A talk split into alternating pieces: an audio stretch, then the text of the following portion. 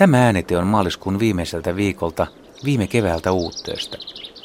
Eräänä sumuisena aamuna saaren pohjoiskärjessä ruokintapaikalleni pölähti yli 30 peipon parvi. Valtaosa oli kirkasvärisiä, helposti tunnettavia koiraita. Joukossa oli vain yksi harmaan ruskehtava naaras ja kaksi järripeippoa. Kuten tarkakorvaiset kuulijat huomaavat, nämä peipot eivät laula vielä ihan puhtain säkein.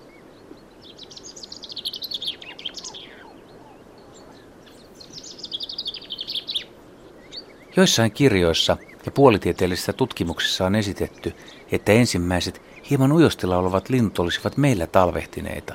Mutta jo tämän äänitteen perusteella olen varma siitä, että ei se laulu ihan puhtain palkein irtoa kaikilta muuttajiltakaan. Ei varsinkaan, jos muuttomatka on hieman kesken. Peipon laulu kannattaa opetella tuntemaan, sillä peippo on Etelä-Suomen runsain lintulaji. Laulua kuulee kaikkialla, metsissä, teiden varsilla, puistoissa, pihoilla, järvenrannoilla, jokien varsilla. Pohjoisempana pajolintu on yleisempi, mutta uskallampa silti väittää, että jokainen Ivalon eteläpuolella joskus käynyt suomalainen on kuullut Peipon laulavan ja kuulee sen myös tänäkin vuonna, haluaa tai ei. Ja onhan se hienoa tietää, mikä lintu huhtikuussa suorastaan karjuen toivottaa kevään saapuen. Erään uuden tutkimuksen mukaan linnut voivat laulaa osaltaan myös ilokseen. Mikäs siinä? Voihan tuohon uskoa, mutta luulenpa silti, että laululla on monta muutakin tärkeää tehtävää. Äänten avulla linnut pystyvät ilmaisemaan ja tulkitsemaan toisilleen erilaisia toimintoja ja tunteita. Laulu voi kertoa uteliaisuudesta, pelosta, identiteetistä, elinalueesta, kunnosta tai vaikkapa ravintotilanteesta. Laulun tärkeimpänä merkityksenä kuitenkin pidetään sitä, että sen avulla linnut ilmoittavat reviireistään. Koiraiden kevätlaulu houkuttelee naaraita ja varoittaa toisia koiraita.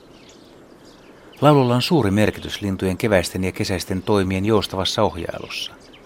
Yksinkertaistettuna voisi todeta, että aluksi vallataan reviiri ja houkutellaan naaras, sitten muodostetaan parit ja paritellaan. Tämän jälkeen rakennetaan pesä, munitaan, haudataan ja hoidetaan poikaset.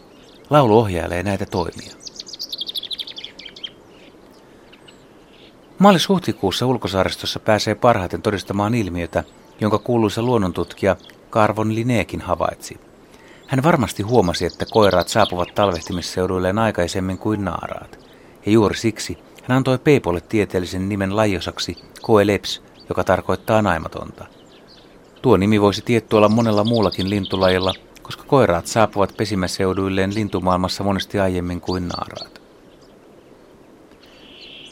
Koirat tulevat varhain, jotta ne pystyisivät varaamaan itselleen parhaan reviirin. Niitä on myös mahdollisesti enemmän kuin naaraita.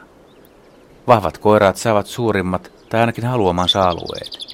Kun revirikistat on etukäteen hoidettu ja alueet jaettu, ei koiraiden enää naaraiden tultua tarvitse tuhlata energiaansa keskinäiseen nahisteluun. Näivät ulkopuoliset koiraatkin yhdessä pois. Naaralla on siis keväällä valmiiksi katettu pöytä. Siitä vaan valitsemaan sulhoa. Mutta millä perusteella naarat valintansa tekevät?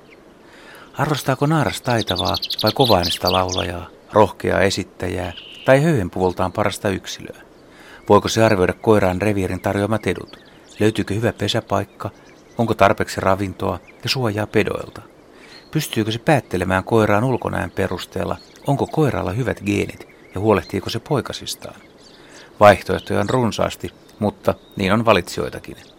Luulisi kuitenkin, että naaraiden kannattaisi myös saapua aikaisin taistelemaan siitä, kuka pääsee huippukoiraan puolisoksi. Jos on hauska seurata peippujen kevään edistymistä, niin onpa syysmuuttokin näytelmä vailla vertaa. Syksyllä lintuja on matkalla rutkasti enemmän, joten päiväsummatkin voi nousta helposti kymmeniin, jopa satoihin tuhansiin. Suurimpia muuttoja ei edes voida havaita, koska linnut karkavat myötätuulten siivittämänä korkealla ylitsemme. Mutta lievään vastatuuleen, tuhnuisella, sumun ja sadekuurojen tahdittamalla kelillä voi nähdä jotain ikimuistoista. Kerran lokakuun alussa Kirkkonummen Rönsäärillä näimme yli sadan tuhannen peipon muuton. Linnut tulivat niin matalalla, että niitä olisi voinut ottaa haavilla kymmenittäin kiinni. Se on edelleen yksi elämäni hienoimmista kokemuksista lintujen parissa.